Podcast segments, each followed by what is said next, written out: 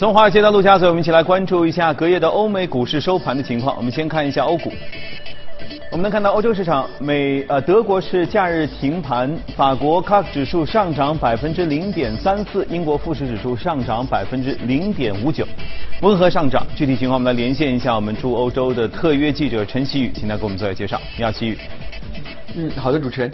受到了美国和墨西哥贸易谈判进展的一个提振呢，周一欧洲股市全线上涨。截至收盘，英国富时一百指数涨幅最大，法国卡斯林指数、欧洲斯托克六百指数、泛欧 G 欧三百指数涨幅其次。德国股市因为公共假日休市一天。而从日内公布的经济数据来看，英国四月份的 GDP 萎缩了百分之零点四，超出预期，也是二零一六年三月以来的最大降幅。英国国家统计局表示，这是由于英国脱欧的不确定性导致工厂停产，造成了汽车产量急剧下滑。英国国家经济社会研究院更是预计，英国二季度经济还将萎缩百分之零点二。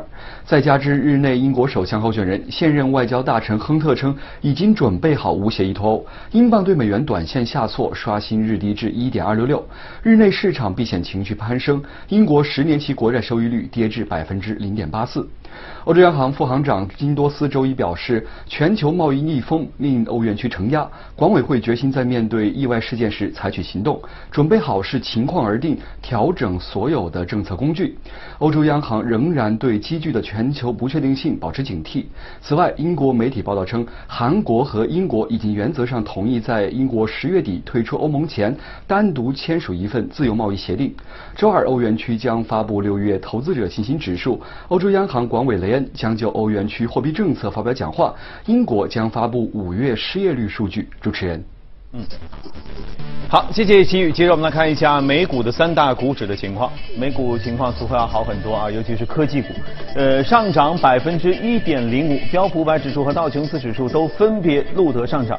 具体情况我们来连线一下第一财经驻纽交所记者葛维尔。你好，葛维尔。早上，主持人，美墨暂时止战，提振了隔夜的美股上扬。金融和科技板块领涨，在墨西哥有大量投资的通用汽车和福特汽车早盘涨幅均超过百分之二。隔夜市场继续消化上周五大幅利空的非农就业数据。美美林的经济学家认为，利空经济数据令到美联储降息的可能性升温，并印证了该行此前的观点，也就是贸易摩擦将最终伤害美国的经济增速。该行将美国下半年经济增速预测调降至百分之一点二。美银预计呢，美联储将会在六月十八号到十九号的议息会议上释放鸽派的信号，并暗示降息将至。降息操作可能会发生在九月或者是十二月。高盛的分析师建议投资者在此情况下购入医疗保险和消费者非必需品等的防御型板块。不过，对于美国经济增速放缓的担忧，令投资者和交易员对于降息的预期来得更加猛烈。芝加哥商品交易所的美联储观察工具显示，交易员预测七月三十一号会后宣布加息的概率已接近百分之八十五。此前的部分的联储官员暗示，至少要等到七月三十一号的议息会议之后，再考虑采取任何行动。今年的 G20 峰会定于六月二十八号到二十九号在日本大阪召开，美联储官员也将会密切关注期间。各国是否会就贸易谈判有新一步的进展？个股方面，联合科技和雷神宣布通过换股的方式合并的消息，在早盘提振两只个股双双上扬。彭博智库的数据显示，合并之后的公司市值将远超一千亿美元，并将成为美国第二大的国防订单供应商。在联合科技分拆其电梯和空调业务之后，合并将会在二零二零年进行。不过，美国总统特朗普在接受媒体访问的时候，对于此项合并表达了担忧，质疑它是否会使得行业竞争性出现倒退。联合科技的股价随后由涨转跌。主持人，好，谢谢各位。大家有没有发现，现在市场情绪其实是很奇怪。如果经济数据就调查数据比预想中好，结果市场觉得这不行，这个市场要下跌了。如果是数据像刚才这样的没有预想中好，结果大家很高兴，市场要上涨。为什么呢？因为中间有一个关于美联储降息的预期。那么这个预期到底有多强烈，足以好到让市场对于不太好的数据都可以做出一个正向的反应呢？今天我们嘉宾一起来聊一下。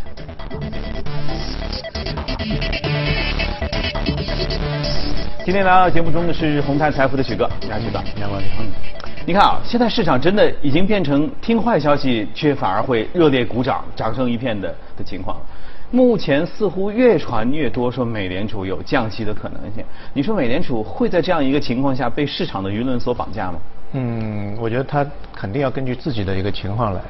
那么，其实从年初开始，我们一直在讲今年的升息的一个概率。嗯。后来开始转转变了，到现在为止，可能这个升息的时间点也好、幅度也好、次数也好，都可能会变得非常现实而且具体。嗯。呃，从背景上来看，我们每天看新闻，其实现在全球的状况，特别经济方面状况，呃，确实。不是特别好，而且可能超过了呃很多人的预预料当中。刚才看新闻当中，英国脱欧的事情有很多的不确定性。嗯。啊，那个全球的这个贸易状况也跌到了一个冰点，所以这一方面都会形成今年的一个风口，或者说或或者说是一个风险的一个一个暴露点。嗯。最近一段时间，我不知道大家有没有关注一个就是数据，是韩国的那个出口数据。嗯。已经连续六个月出现下滑。啊，出现下滑，而且幅度比较大。五月份的出口是下滑了百分之九点四，因为韩国的出口它占到整个 GDP 的比重实在太大，大概是百分之五十左右。它如果就是一半的这个 GDP 会受到。非常严重的影响，而且它这个出口的物质当中，附加值最高的是应该芯片。嗯，芯片它一个小，第二个它的那个利润相对来说会比较高一点。对，上个月也是下滑了百分之三十点五，三十点五，这个幅度非常大。而且它前一个月也是下滑，上一个月下滑的速度是前一个月是二点二倍，这个这个幅度其实是蛮大的。那有人说韩国其实是一个非常小的。不是特特别大的国家，可能对全球的经济也没有什么影响。但韩国被誉为这个全球经济的一个风向标，或者说一种更形象的讲法是煤矿里的金丝雀。啊，就以前挖煤的时候，里面有些有害空气不好，就鸟先死了。呃，鸟先叫了，叫了哦，报警了，那么人就先撤出来。所以这个过去的六个月的它的一个贸易状况，其实在预警可能未来一段时间当中，全球会有一个比较大的一个。一个未来的一个经济的一个影响，包括我们去看现在美国的中期、呃短期和长期的国债出现倒挂，呃德国的十年期的国债是一个负利率，嗯。啊包括土耳其的这种新兴市场的国家的国债也是出现了短期和呃那个短期和长期利率的一个倒挂，都是一些比较大的一个迹象。那么另外说回韩国这个这个国家，它其实在全球的产业链当中比较重要，嗯。啊。那那那那个芯片也好，电子产品也好，这整个产业链当中非常重要的一个地位，它的一个下滑预示着整个产业链，全球产业链可能，呃，未来一段时间当中会有一个断裂，或者说是一个萎靡和萧条的一个一个一个一一个迹象，这是比较重要的。这个背后的原因可能也就是跟全球的这个关税有关联。那有专家做过一个研究，就是关税你增加到百分之十的话，还可以通过。把这个价格转移到消费者啊，或者说这个把成本降低啊，把效率提高这个方面去规避。但如果说你升到百分之二十或者二十五，这个产业链就断了，就是说你你你提供出口这些东西太贵了，人家买不起。嗯。那一旦断的话，整个产业就就就会循环停止，就会当下去，就会跌下去。这个是可能今今年会触动全球金融或者说经济陷入一个迷局的。很很大的一个关键的基础在。那么另外一个，我大家大家可以看到，在过去的几周当中，呃，有一个异动，就是全球的风险性的资产出现了一个快速的上扬。嗯。全球现在风对风险性资产就是一个美元，美元从年初到现在在涨，对吧？第二个是日元，还有一个就是黄金。嗯。日元。呃，五月份是涨了百分之二点八，汇率涨百分之二二点八，已经呃非常非常高了。嗯，日日本其实是一个非常小的国家嘛，它资源也比较匮乏，所以它的很多的这个工厂都建在海外。嗯，当全球的经济或者不是特别稳定的时候，它的很多这个资金啊，就日本企业的在海外的这个资金就会回来，回来的话就造成日元会产生一个升值的一个迹象，所以它也是一个全球对于风险衡量的一个。风向标，另一只金丝雀。对，还有还有就是大家可以看到黄金，黄金黄金价格在这个屏幕当中，对，呃，去呃上个月的二二十号左右开始到现在，对，就坐火箭一样的往上走，涨了大概就是百分之将近于百分之八左右，嗯，非常厉害。而且呃当中有个迹象，就在黄金的整个市场当中，购买的力量在于央行，啊，去年的整个黄金呃这个购买量。啊，同比是增长了百分之七十四，嗯，就就跟前一年相比，嗯，因为呃，而且这个量是从一九七四年就是布雷登森林体系之后的一个应该是一个最高的量，因为布雷登森林体系就是美元跟黄金挂钩嘛。以前大家都为了担心市场的风险，就买美元就可以了，买黄金就可以了。但现但布雷登森林体系就是说，一盎司黄金大概三十五美金，你只要持有美金，你随时可以去拿拿黄金。哎，很多人就想，我还不如拿美金了，因为美金还有利息，黄金放在那边没利息。所以七四年之后到现在，其实黄金的这个需求量一直是比较低迷的。嗯。但突然间从去年开始。央行突然间又大量的去储备黄金，然后到今年一季度，市场认为可能会这个需求量会降低一点，结果一季度的整个央行采购黄金的量，在去年非常高的一个增量的基础上，又增加了百分之六十八。火，所以这是一个比较比较明显的一个一个曲线曲线风向标。那央行比一般投资者肯定对于全球的经济的感知力或者说是领悟力会更更更加大一点，所以这个行为其实也是预示着一种。市场的一种担心，到底未来会有一些什么样的一个变化？而且我还看了很多文章都在纷纷写，因为以前黄金是基本上都存在纽约嘛，对，它有一个大金库，无论哪个国家都放在那。现在各个国家都纷纷跟美国说，你好歹得搬一搬一半以上的运回来。对，一方面还美国也不太愿意，但是其实这已经成为一个趋势，就各国希望有一些黄金要存在我们自己国家里面，然后看看他是是不是真的把黄金放在库里面，是不是还在啊？对，还有一个就是说，我觉得有一点是比较重要的，因为。大家去看全球的金融危机或者大的金融的海啸风暴，嗯，基本上它的周期是八年到十二年左右，这是一个一个窗口期或者它的一个周期，这这是一个从很早以前到现在一直是这样的。嗯，比如说大家看一九七三年到七四年的这个中东石油禁运，造成全球的油价啊从三块多，七三年的三块多，一三一直到七四年年初的时候十二块多，就翻了三倍左右。石油是工业的这个血液嘛，这个价价格提高三十倍之后，全球的这个经济就。出现比较大的一个下跌，嗯，啊，然后八二年的时候，这个这个拉美的债务危机，墨西哥的这个钱啊还不掉了，很多资金就就就回美国了，啊，八二年，然后再到九零年，日本的房地产市场 泡沫破灭，嗯，九零年，然后九零年之后是九七年亚洲的金融危机，金融危机，这大家应该还有印象，九七年之后，零八年。啊，次贷危机十一年次次贷危机是啊，那么零八年之后二零年，零八年之后到现在十一年，嗯，对吧？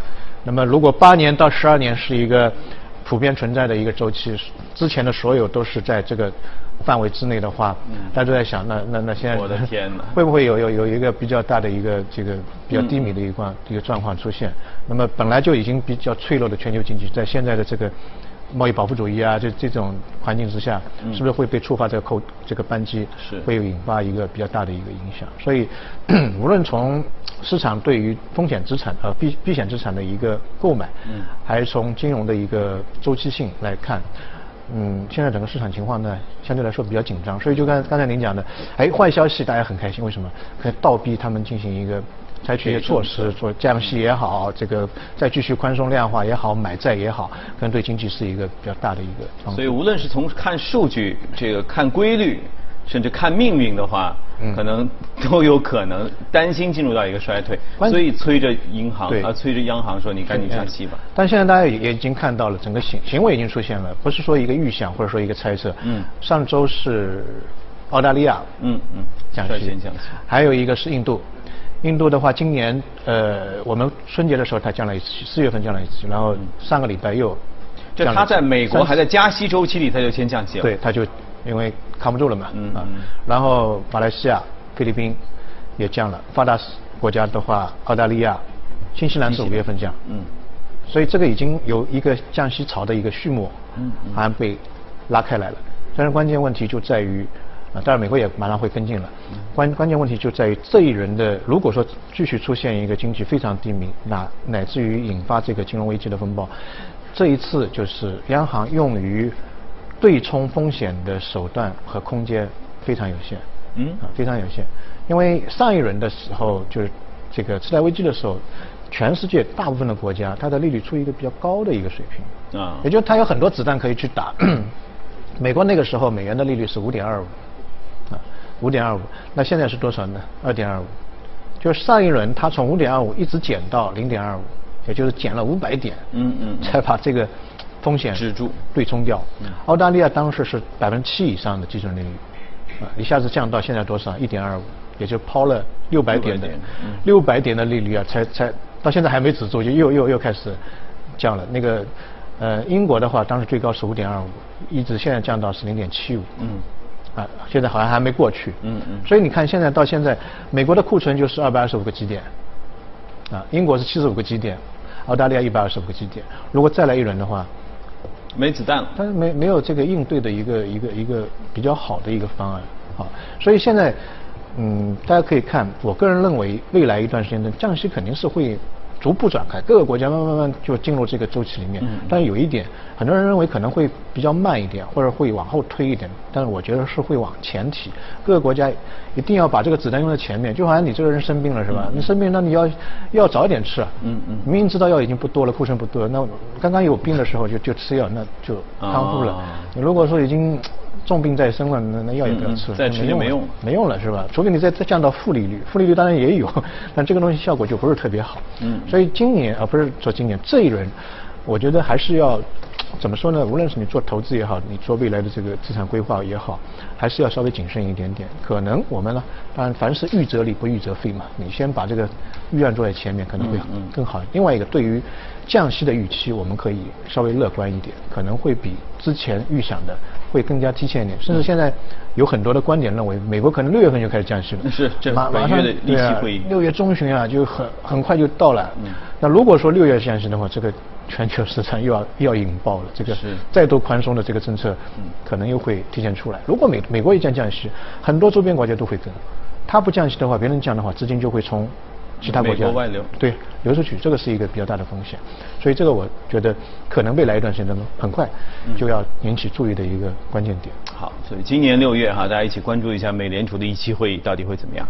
好，接着我们一起来看一下我们要关注的一只个股，看一下顺丰控股。哎，我们怎么突然间跳到一个快递服务业？你最近是买东西？快递，快递，我觉得最近越来越来越火，而且呃会越。越来越好，因为中国的人口基数，包括之前几年的，呃，这个快递增长，去年大概人均啊，中国人均是三十三十六件快递，三十六件快递，大概同比增长了百分之二十六点六，这个比 GDP 的增长速度快多了。而且我个人认为，呃，因为刚才也讲，全球的这个贸易状况不是特别好，可能未来的这个经济挑战会比较比较大。哎，我觉得快递这个行业可能是一个。受影响会一周期的比较比较小小一点点，因为常常是电商这个这块东西，嗯，价格比较低嘛，啊，所以呃可能会更加很多人会倾向于网上去。就经济好的时候，大家出门多，出门买东西多；经济不好，可能在家买东西多。对对对，就跟低点的时候一样，在在在家买东西会比较多，所以对电商的带动会比较大一点。然后负面因素对电商的影响和那个快递的影响。会相对来说会会少一点，所以这个行业呢，我个人觉得，呃，可以在近期或者未来比较长的一一段时间当中多加关注一点。那么回回头回过头来，我们还是讲那个顺丰控股。顺丰控股应该说国内的快递行业是一个龙头老大，当然它不仅仅是做快递，它还有很多，就大家可能也蛮蛮少接触到什么冷链运输啊，嗯，还有那个生鲜的配送这个。它有自己实体店，身边也可以买，还有呢有金融，它还做金融类，嗯所以这这个是综合性的物流的服务商，还有一些大数据啊，还有仓储啊这一块，它作为第二块的一个产业布局，现在增长率呃非常快。那么这家公司九三年就开始成立了，因为当时香港发展也比较快，所以它主要做香港和中国之间的一个一个贸易。到了零二年，它把整个贸易模式就就快呃物流模式定下就自营。所有的下面的这个分支机构都是自己建的，它跟其他的快递公司在中国其实非常大的区别，就是其他快快递公司用加盟。就我有一个小小快递公司经营不下去，那我加入到你这里面就可以了。但他不是，他全部是自建。就他一开始就是做香港到内地之间属于叫大生意。对。然后呢，其他快递公司就我们熟悉的这些通啊达呀这些可能就是小本经营。所以在面对一些国际上的一些冲突或者竞争伙伴的这个这个呃冲击的时候，其实像顺丰这样公司也许能挖得更大的一块就是比较高端的蛋糕。对。因为呃讲到高端，其实它的整个服务质量，因为全。全部是自己建的嘛，所以它的服务质量相对来说可以得到一定的保证。嗯嗯。啊，它在这个叫次日的第二天就到那个那个那个那个城市当中，全国大概六六十多个城市都都在这个这个范围之内。另外一个，现在它国际业务开展也比较好。它一二年的时候开始国际业务，到现在大概全球有二百二十五个国家有它的业务。什么概念？大家可能没有概念。全全球的整个国家数量是二百三十三个。嗯嗯。它就基本上九十六点七。覆盖了。就全全全范围覆盖的，所以这一块未来的增长空间相对来说会比较大。但是大家去看它股价，有点疑惑。那么好的一个公司，你看去年跌的还蛮多的啊，就是。呃，好公司，但是股价跌的大概去年跌了三十左右，今年年初到现在大概跌百分之十左右，啊，原因在什么地方呢？它的整个营收没太大问题，去年的一八年的营收增长大概百分之二十七左右，跟其他的快递公司差不多，但是它的利润去年呃有一个一个下滑，嗯，啊，跟其他快递公司比，其他快递公司大概有二三十的利润增长，但它是有一个下滑，原因就在于一个呢，它砍掉了一些没有盈利的这一块的业务。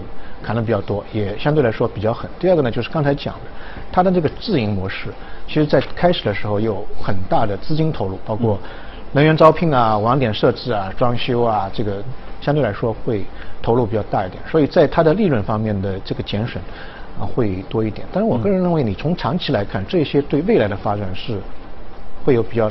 大的好处。如果说我们我们节目在三年四年之后再回过头来看今天的股价，其实它的现在股价相对来说的水分比较少，而且它的整个基本面，嗯，我觉得会比较好。因为我个人认为中国的快递行业为什么我们会讲这个行业呢？真的还处于一个非常非常大的蓝海当中。因为整个中国的这个人口基数太大太大了。现在中国的这个人口这个这个快递的件数已经超过了美国的一个。一个一个一个件数，去年已经超过了，去年是五百零七亿件，五百零七亿件，而且人口大，那大家可以看到，现在还有很多城市，比如四线、五线、六线，呃，哎，更更小城市，它有一些这个快递还没有触触及到这个啊那些地域，还有深度增长宽空间很大，但美国不是，美国我们之前讲通用航空这个概念。它的很多地方都通航了，嗯嗯，就是说水上都可以停飞机，全覆盖了。对，山区里面飞机直接就过去，就包裹就可以投递。但中国这个方面，啊，还是有很大的空间，在在这一块当中，未来的上升空间还是比较大。而且中国的这个电商发展太快了，我们的所有快递的这个件数当中，百分之七十五来自电商，对，美国只有四十八左右，是吧？所以这个空间未来。呃，我个人认为还是比较大。另外一个呢，就是头部的这个，你哪怕是像顺丰那么大的一个公司，但是它的整个体量，跟美国的一些公司比起来，还是相对来说会呃比较小。比如说，我们拿它的这个飞机来看，它自营飞机只有五十二架，美国的这个这个 UPS 它有自营飞机有二百六十九架。哇！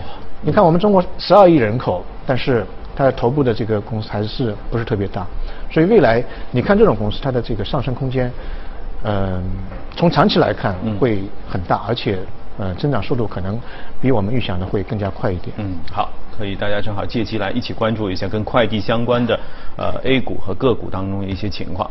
好，谢谢许哥。接着我们来看一下其他方面的消息哈。美国航天局日前宣布了，就会允许私人乘坐美国的飞船飞往国际空间站来进行一个自由行。呃，但是价格有点贵哈，除了近六千万美元的往返的客票之外呢，每人每天还要再付三万五千美元的食宿等费用，这么贵啊？我们来看一下。美国航天局说，太空旅行最早二零二零年成型，游客不仅限于美国公民，未来计划每年提供两次前往国际空间站的机会，每次最多持续三十天。这是美国航天局首次批准私人游客进入国际空间站。美国航天局首席财务官杰夫·德维在七号举行的新闻发布会上说，游客需购买大约五千八百万美元的往返客票，在国际空间站的食宿费每天大约三万五千美元，包括两万两千五百美元的食品、空气和医疗等补给费用。美国航天局计划二零二五年停止对国际空间站的直接支持，使这一国际航天项目商业化，而开放私人旅行将是商业化的一部分。美国航天局说，私人游客需搭乘由美国商业公司制造的飞船往返国际空间站。目前的两个选项是美国太空探索技术公司的载人版龙飞船以及波音公司的星际客机，但两个飞船及其火箭发射系统尚未进行载人首飞。目前，载人龙飞船已完成不载人首飞，但四月发生的一次静态点火测试失败，给原定于七月进行的载人首飞带来不确定性。星际客机飞船的不载人试飞时间也由原计划的四月推迟到最早八月，而载人试飞则从八月推迟到今年晚些时候。此前，俄罗斯联盟号飞船已将多名私人游客送往国际空间站。